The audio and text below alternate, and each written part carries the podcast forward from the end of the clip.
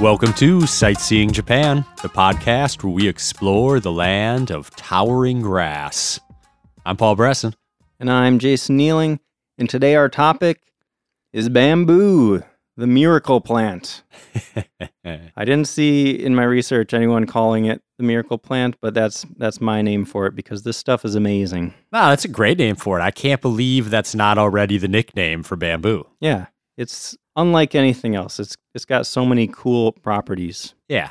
Bamboo is found all over Japan and is widely used. for all sorts of stuff. Um, it's an important raw material, but it's also important culturally in Japan as well. Yeah. It's super strong, but also very flexible. It has a super sturdy root structure, more stable than most trees, which is kind of crazy because it's just just grows straight up, really skinny like. It doesn't have this huge trunk or anything, but surprisingly stable. Yeah, just looking at the bamboo grove from the top, it's going to look like not the most sturdy stuff in the world, but Mhm. impressive root structure holds it all together. Yeah. And it has become a symbol of prosperity, strength, purity, innocence, loyalty, all sorts of positive stuff in Japan. Yeah, I didn't see like any negative associations with bamboo. No. It was all positive stuff. For sure. Should also mention the Japanese word for bamboo is take. The English word for bamboo, which is bamboo, comes from Dutch or Portuguese. Oh, I didn't know that. But uh, linguist believes it uh, it was lifted from Malay, Malay, like in uh, close battle. Malaysian. Oh, okay. Cool. Malaysian people speak Malay. So that's how we got bamboo. Definitely doesn't sound like an English word, but it's not a Yeah. Japanese word either. So, what is bamboo? Well, Paul kind of spoiled one of the big facts at the beginning. Bamboo's a grass, if you can believe that. Yeah. Even if you can't believe it, it's still a grass. It's the largest of all grasses, in fact. And it's an evergreen plant. Hmm. There are around 1,500 kinds of bamboo in the world, over 600 of which can be found in Japan. Yeah, one of uh, what I always thought of the defining characteristics of bamboo is that it's hollow. Mm-hmm. Well, all grass is hollow. So that's just a normal thing for grasses. But All bamboo grass? just happens to be the biggest grass and it gets really hard, which makes it seem different from other grasses. So, you're telling me that grass in American yards is hollow? It is. Huh. I did not know that. Yeah. I didn't either. Cool. So yeah, it's a hollow tube. I mean, we should describe what a single culm of bamboo is. A culm is the the single, you know, Stalk. perfect. That's the perfect word. Stalk. A culm is the technical word, I suppose, for a stalk of bamboo, a single one. And they are hollow, but there are nodes. Like if you've if you've seen a piece of bamboo, it's kind of divided into sections. There are little horizontal lines across it. Those are the nodes. And this structure, I mean, cylinders, the shape of a cylinder is super strong, right? So the way that the bamboo is built makes it super strong, but also very light and flexible. And those properties have a lot to do with why it's such an amazing, versatile material. Yeah. And bamboo is pretty common. It grows all over most of the world, except Canada and Europe, I noticed, are bambooless, except for gardens. It Bam- grows well in gardens. That's a fun word. Yeah, no native species in Europe or Canada, but there almost are everywhere else. There are native bamboos in like the southeastern United States. I did not know that. That's cool. Yeah. I don't know if they get like the 30 foot tall ones, but I didn't I didn't really look into it. But there are bamboos in America. Yeah. Did you see they even grow in snowy mountainous regions, like in the Himalayas in India? Yeah, they grow in such a wide variety of habitats. It seems. Yeah, I mean, they've evolved to resist all sorts of wildly different climates. It's pretty amazing. And all these different varieties are all sorts of different sizes and they grow at different speeds. One thing they all have in common is that they do not taper, they are columnar. They go straight up, they don't get narrower at the top, they're same width all the way up. And some of them can be as much as 20 centimeters in diameter. That's almost eight inches. That's ridiculous. It's huge. That's huge bamboo. I've never seen anything even close to that. Yeah, I don't think I have either. I've definitely seen like three, four inches or whatever. Yeah. Yeah, that's probably the more common types in Japan that you'll see like at gardens and stuff. Yeah. Some of them can even grow up to 30 meters high, almost 100 feet high. Yeah. Uh, Yeah. It's that just shows how strong those roots are. You know, how can you have this piece of bamboo shooting up that high in the air without just falling over? They're extremely sturdy. Yeah. And they don't branch out at all until they're pretty much done growing and they might get a few branches and leaves at the Yeah. top. Yeah, they pretty much just shoot straight up. That's most of their growing life is just going straight up. One big, straight, smooth column. Yeah. Which brings me to one of the awesomest facts about bamboo is how fast some of these species grow. They can grow as much as a meter a day. That's over three feet in a single 24 hour period. I did the math. Find out how fast that is per hour? Blow my mind. I will. Soak this in, Paul. There are types of bamboo that can grow over one and a half inches per hour. Wow. You could just sit there and watch bamboo grow right in front of you. like, how does it even get enough nutrients that quickly to grow that fast? It's amazing. Wow. Yep. Wow. Yeah. You could just, if you mark it, if you like put it next to a wall and mark it, get back an hour and a half, hour later, and it's like an inch and a half taller. I just can't even, I can't even imagine. It's crazy. Wow. You five, every five minutes you'd look up and it'd be noticeably taller. Like I said, the miracle plant, right? That's pretty miraculous. It's a miracle. yeah. So the ones that grow this fast are obviously at the extremes. Not all of these 1500 or so types of bamboo are going to grow that fast. And most of them aren't going to be, you know, as big as the biggest ones. There there are a bunch of different types of bamboo that just look like grass. There's a category known as dwarf bamboos that they look more like grass. If you were just to come across them, you're like, oh, there's some tall grass. Yeah, and I saw that the commonly cultivated bamboos in moderate climates grow between like one and four inches a day on average, Hmm. Yeah. which is still fast, but uh, Yeah. not quite as insanely fast as some upper tier growers. yeah.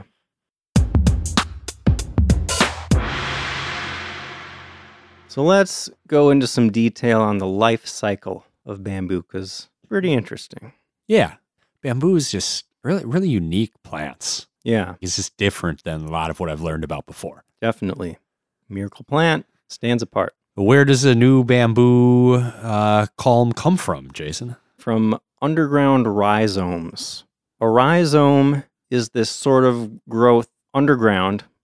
Ginger, for example, ginger is a rhizome, like the part that you eat, that grows underground, and there are roots that come out from that. And then there's a plant part, a green part that pops up out of that, comes out of the ground. And you could have different green parts sprouting out of different parts of the ginger popping through the soil. That's how bamboo works. Same kind of idea.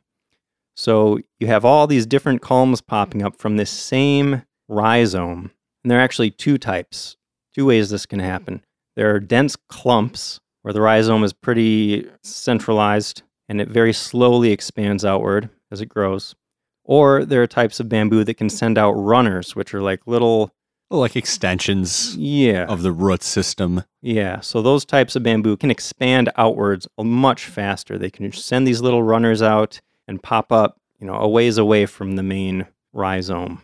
Yeah, so all of these bamboo stalks that you see are clones. Right. You could almost even think of them as the same plant. I mean, they're all connected through this rhizome. Yeah, yeah, right. It's kind of like a macroorganism, hmm but you can like cut one off and move it and replant it somewhere else. Right. And it becomes its own plant, then, I guess. Right. But genetically identical, right? Yeah, exactly. So then it becomes a clone if it gets cut off, maybe technically. Yeah. But anyway, it's the same. It's the same plant. Yeah. So when you have that thing that's popping up out of the ground coming from that rhizome, that's what's known as the bamboo shoot in Japanese called a takenoko, which we have mentioned before in that fun drinking game, right? Remember? Yeah, yeah. So the takenoko pops out of the ground, and the culm, the stem, the what was the word you used?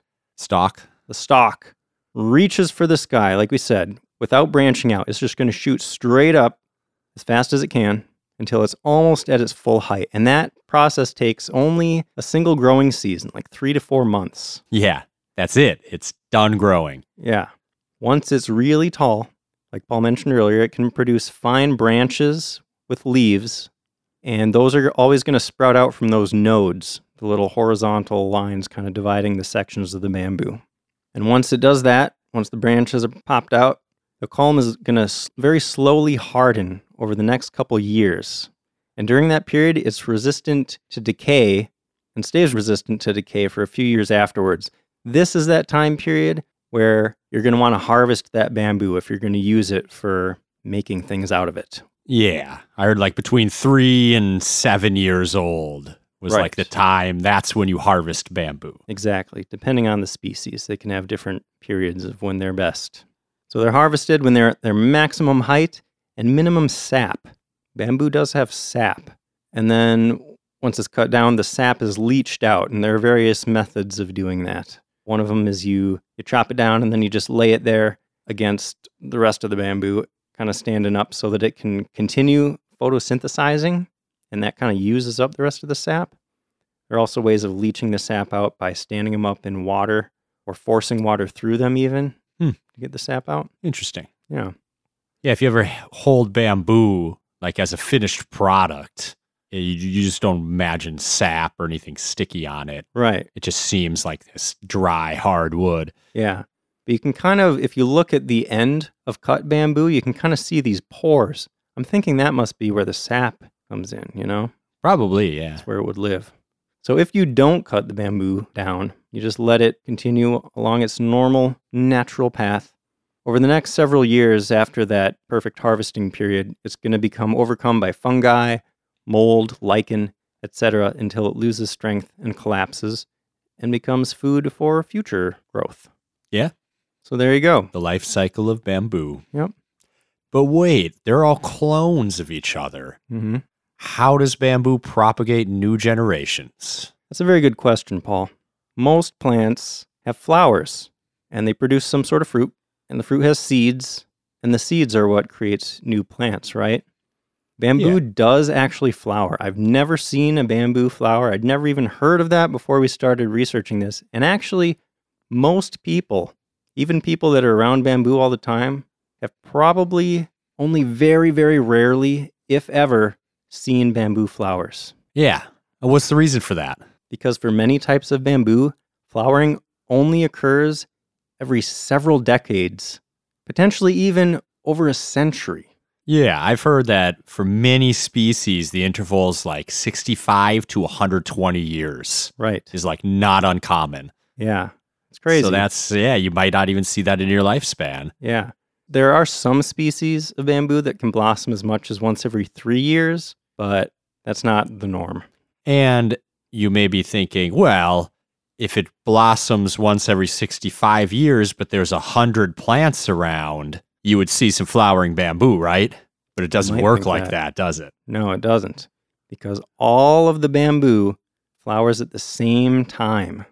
Now, this, I, I made sure to research this in depth a little bit because that seemed a little confusing. Like, does that mean all bamboo of a single species flowers at the same time? I believe not. Not necessarily.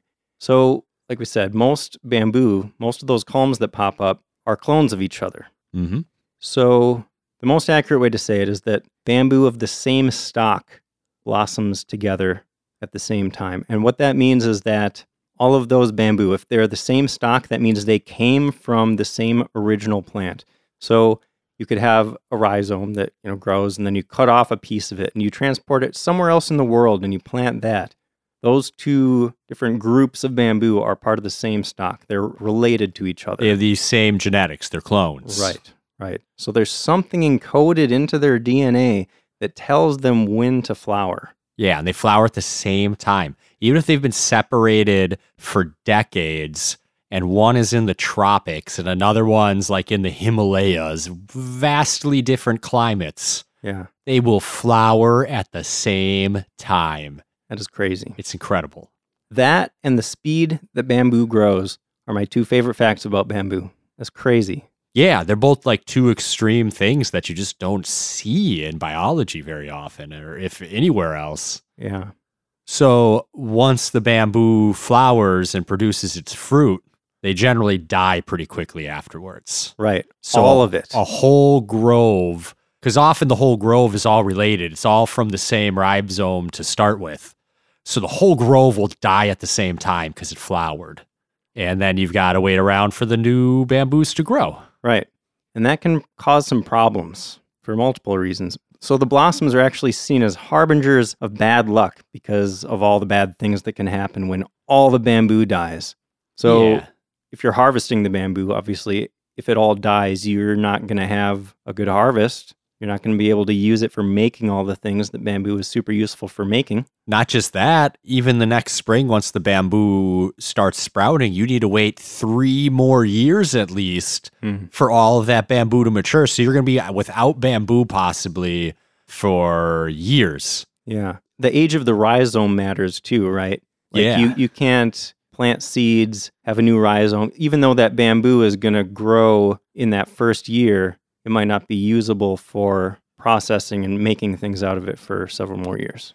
Yeah. And like before globalization, like if your local bamboo grove just died and you had to wait years, you're just out of that resource Yeah. for a long time. So it was never a good sign for people that the bamboo is flowering. Right.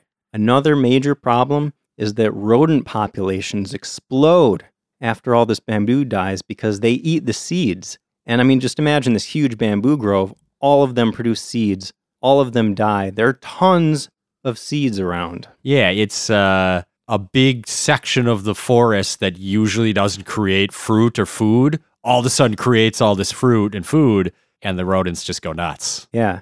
And then after they're done with the bamboo seeds, they're going to eat everything else around, including crops, grains, stored food. Like they could actually lead to famine in a community because they just eat all the available food and there's nothing left for people. Yeah, and it's hard to like guard against rats. Yeah. You know, like you can chase a wolf away from your sheep or whatever, but you can't catch every rat trying to sneak onto your field. Yeah. And they bring diseases with them too. Right. So they can spread bubonic plague and other things like that when they're swarming through your village. Yeah.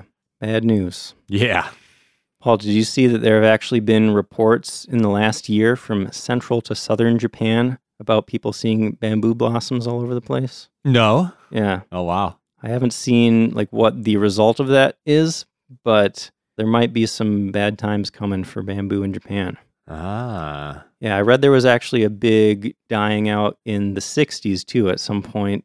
I think it was about a third of the bamboo in Japan of this particular species died. So that was a big problem. I mean, the way bamboo is cultivated, if it's been cultivated for a while, I bet so much of that bamboo is related that they're cultivating, yeah, you yeah. know? And I, I don't even know, but like a bamboo farm, it might all be the same one, Right. you right. know? Yeah, I mean, for most species, it's not necessarily an entire species that all blossoms and dies at once, but a lot of times it is a huge proportion of that species Yeah. because most species have been spread all over the world not by the seeds, but by cutting them and, you know, moving pieces of the rhizomes around. Yeah. And just the way farming works, you know, they're selecting the bamboos that they like the best, and everybody's probably growing that same one because it's the best for something. Right, right. Pretty cool. Miracle plant. Ah, oh, it's I'm just going to keep saying that. It's a miracle plant. No one can change my mind.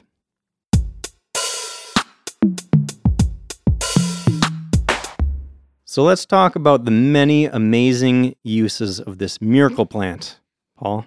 Yeah, bamboo charcoal has been used in Japan as fuel for a long time. hmm So we, we don't really have a history section in this episode because how do you talk about the history of a plant, right? But I did see that because of those super strong roots that we've talked about, throughout Japanese history, people were told to run into bamboo groves during an earthquake because people noticed that a lot of times bamboo was like the only thing left standing after an earthquake. Isn't that cool? Yeah, yeah. Run to the bamboo. Yeah, Yeah, I mean, a tree might fall on you, but bamboo's just going to sway. right? That's smart. Yeah. So, if we want to go way back, as far as Oh, I you could find, even more stuff. they have excavated bamboo baskets dating to the late Jomon period in Japan, which is 2000 to 1000 BC. Yeah, So we're talking 3000 plus year old bamboo baskets yeah. in Japan. So it goes way back. I'm sure even farther than that, they've been making tools out of it. Yeah. I mean, with such a versatile resource, I'm sure it's been used for a lot of human and maybe even pre-human history. Did pre-humans make tools? I don't know. Yes. I mean, it depends what you call a human. Things before Homo sapiens definitely made tools, Yeah. but you might call them humans too. I don't have Anyways. a personal uh, definition of human versus pre-human, but Um, bamboo is used a lot in architecture Mm-hmm. um, around the world. Um, in Japan, it's not used much as a building material just because there's so much high quality timber readily available in Japan. right, right. so Um, it's not used like as a primary building material, but Right. it is, it is used a lot in supplemental or decorative ways. Yeah. So like, what would you make with bamboo? you could use it to make gates, fences, decorations inside traditional homes. A lot of times are made out of bamboo. There are a lot of different ways they can be used for little decorations and flooring material too. I saw recently that's kind of been more of a trend. And I saw this makes a lot of sense gutters. As it's hollow Oh, inside, does you a cut a of bamboo sense. in half, and it's like the perfect uh, gutter just ready to go. Miracle plant. And you see, like in uh, Japanese gardens, little bamboo might be the uh, I can't remember what it's called, but the Called a fou- shishi odoshi. I Thank you. believe that's what you're going for. Yes, yes. What is that? Okay, these things are really cool. You see them all over Japan, sometimes in Japanese gardens. Shishi odoshi means a deer scarer, basically. I didn't know that. Yeah, I didn't either. I thought it was just like a thing that makes a pretty noise and I thought it was like a Zen thing. right, like a nice peaceful atmosphere it kind of creates. But so basically what it is, you take a length of bamboo, one end of that bamboo is closed and then one end is open so that it can hold water. And you have this piece of bamboo on a pivot. The closed end is resting on a rock and the other end has water dripping into it. Like you'd have a a little fountain sort of thing dripping water into the open end of the bamboo. So what happens is as the bamboo fills up with water, its center of gravity shifts towards the open end, and then it's going to tip over and it's going to pour out the water. It's going to come back up. It's going to hit the rock and make this really satisfying thunk sort of sound, and the process starts again. Yeah, and it's pretty rhythmic too. Like it takes about the same time to fill up every time. Right. So every 30 seconds or whatever, you just kind of get the thunk, Yeah. Thunk, you know. I mean, it is really a nice, peaceful sound when you're hanging out in a garden and you hear that. Like you got the nice trickle of the water, and then every once in a while, this nice yeah. tonal bamboo sound. Yeah, like the hard bamboo tapping wood. It's it's a natural sound. Yeah.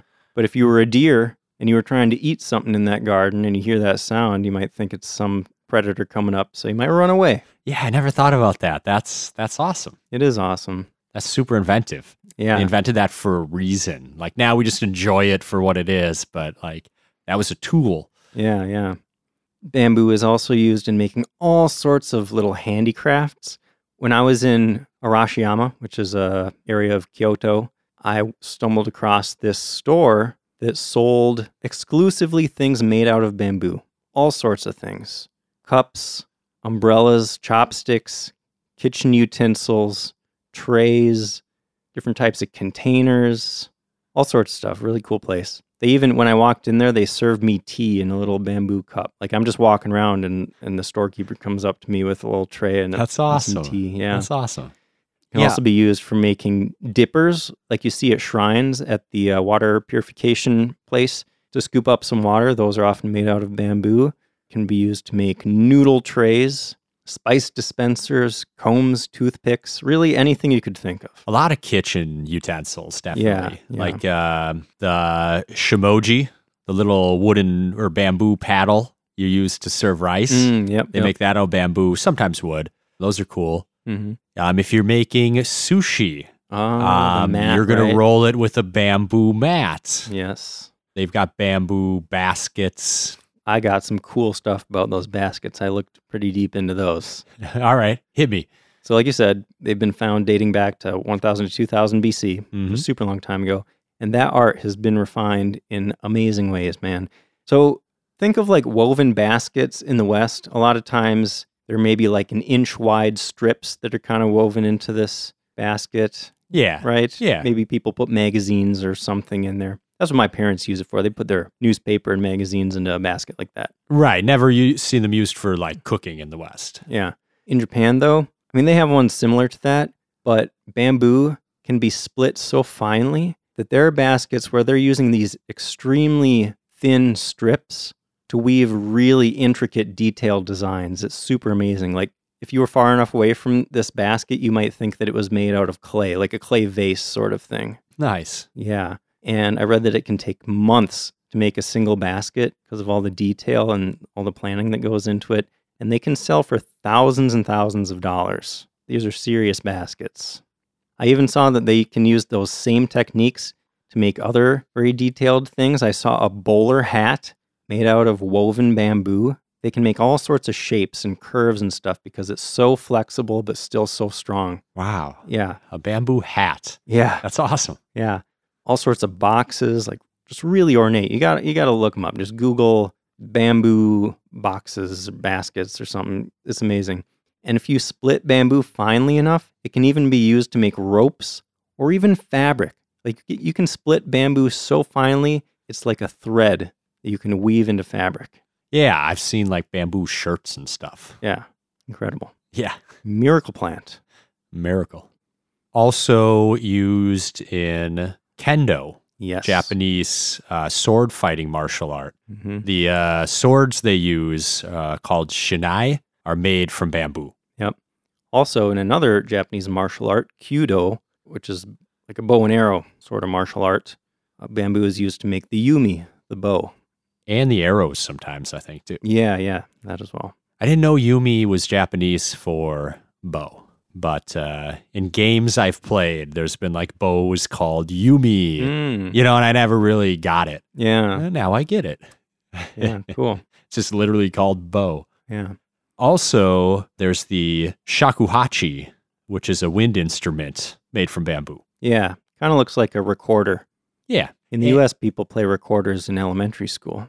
Did you did you learn to play the recorder in like fourth grade or something? Um, I wouldn't say learned, but yeah, like very briefly, we played with recorders. It was it was cool to like learn. You put your fingers here, you can make a different noise. Yeah. Oh yeah. Yeah, so if you're familiar with a recorder, it's very similar to that. You know, you got a, a tube made out of bamboo, you put one end in your mouth, and there are all these holes drilled into it that you put your fingers over to change the tone. Yep. And bamboo's also long been used in Japanese cuisine, Yes. specifically bamboo shoots. Miracle the shoots that are plant. Paul, miracle plant. How many plants are there that you can use for building, making all this stuff, but also for eating? Yeah. Yeah, right. The variety of things you can do with it is just incredible. Yeah. From eating it to building with it to making clothes with it to uh, everything. hmm It's wild. Yeah. You can see why it's become such an important part of Japan, Japanese culture and life. Yeah, I mean, it's such an abundant, versatile resource, and it's super sustainable. You know, it grows so fast that You you, don't need to worry about wiping out bamboo. You can be eating bamboo out of a bamboo bowl, sitting on a bamboo chair. Using bamboo chopsticks. Yeah. with a bamboo comb in your hair, wearing bamboo clothes. How many levels of bamboo can you happen at one? Like bamboo to the 10th power. Yeah, you can use it for anything. So, for eating, let's get into this because this is pretty interesting, I think, too. You said you can only eat the shoots, right? You're not eating the fully grown bamboo, the same kind of stuff that you're making things out of. You're eating these nice little tender pieces of bamboo right as they pop out of the ground. yeah, yeah. Long before it's even thought about hardening up. Yeah. Don't eat them raw, though. Right. Oh, and I also want to say there are only 110 species of bamboo that are safe to eat at all. But even those ones contain a toxin called taxiphyllin that when you eat it and it goes down into your belly, it turns into cyanide, which is extremely toxic and can kill you in high enough concentrations. But they're actually they're pretty easy to process to make them edible. Usually you just boil them basically. Yeah.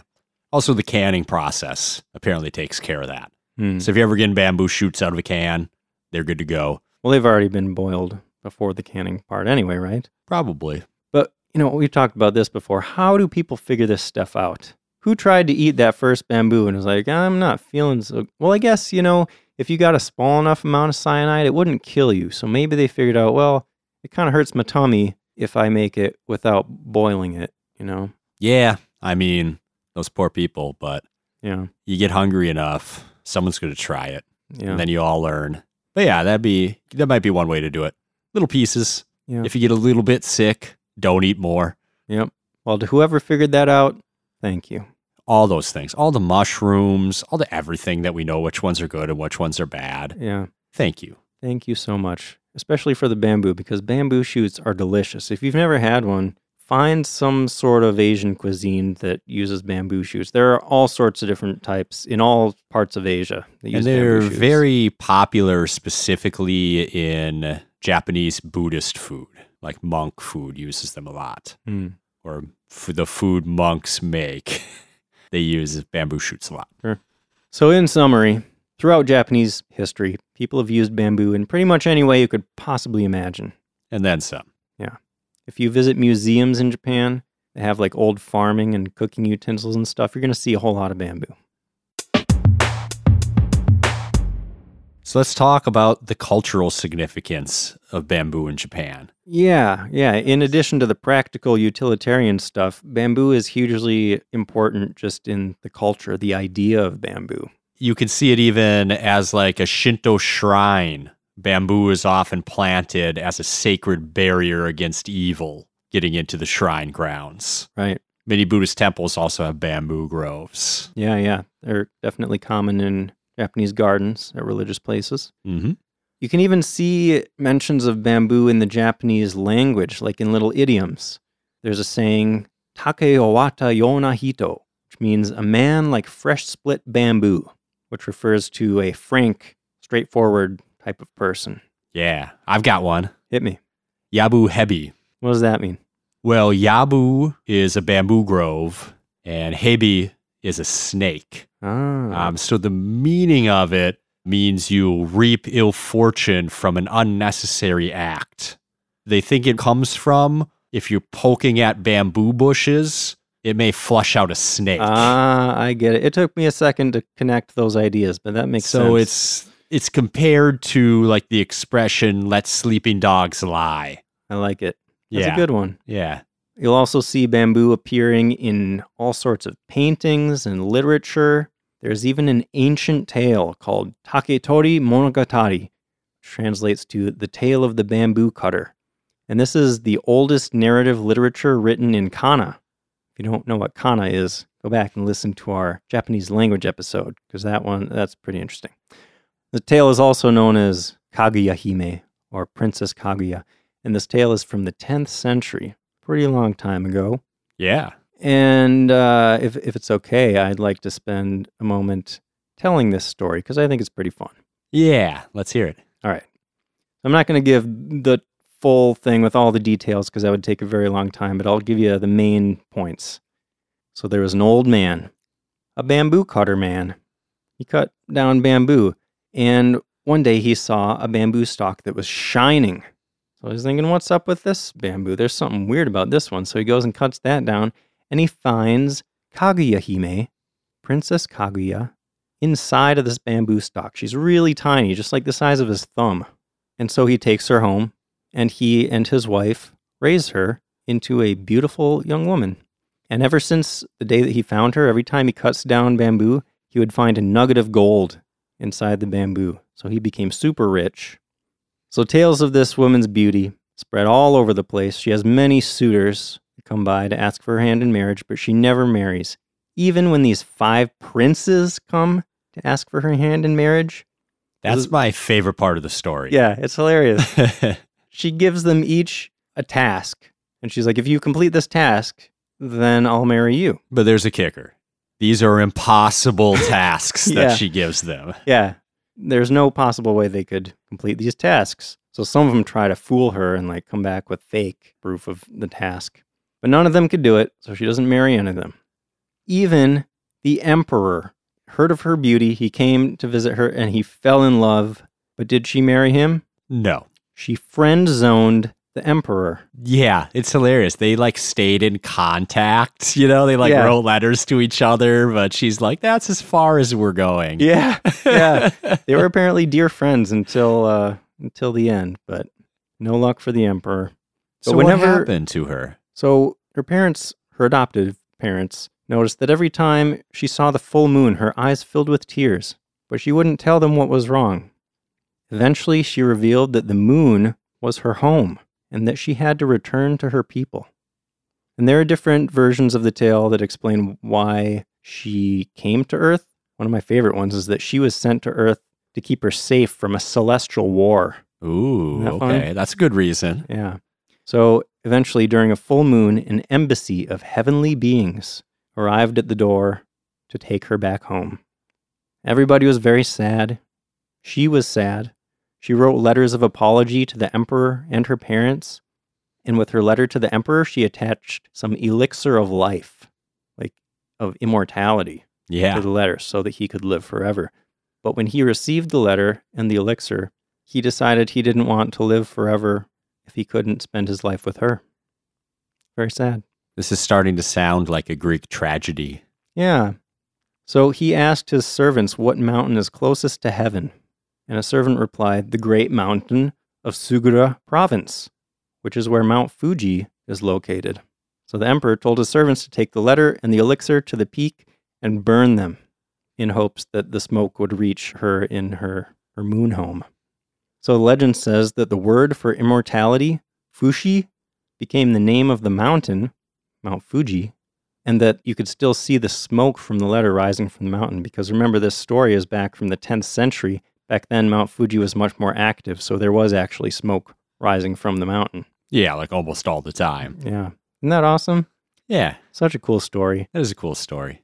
The best part is that this is like the first example of science fiction in Japan. 10th century science fiction. She was an alien from the moon. I love it. I suppose if you think about it that way. What other way is there to think of it? Uh, she's like some sort of goddess or something. No, moon alien, Paul. Okay, moon alien. Moon right. alien. I like that better. Yeah.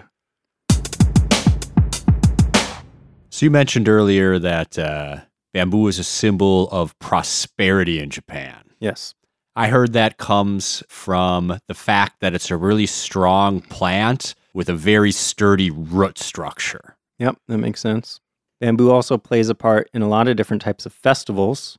For example, on Tanabata, which we mentioned in our Matsuri episode, Mm-hmm. that's on July 7th, and people write wishes on a strip of paper and they hang their strips of paper from bamboo grass, which is called sasa, the grass, grassy type of bamboo. Yeah. And bamboo, I mentioned earlier, was planted at shrines to ward off evil, Mhm. but it's also used in all sorts of festivals and rituals in different ways as something that wards off evil. Yeah, So it's just wherever you've got bamboo, it, it fights against evil for you. yeah. Paul, did you read about the three friends of winter? Yeah. Sho Chiku Bai. The pine, the bamboo, and the plum. Right. And this is a combination symbolizing long life, hardiness, and vitality. And this combination of these three things came from a Chinese art motif, actually.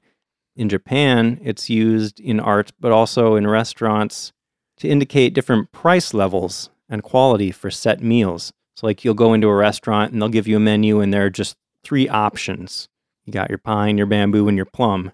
And a lot of times they're labeled those even without a price, just so you can kind of tell them apart. Like, okay, this one's going to be most expensive. This one will be cheapest. Yep. Yep. The uh, pine stands for longevity and endurance, the bamboo for flexibility and strength, and the plum represents a young spirit. hmm So the plum is the lowest on that scale, right? yep. Yep.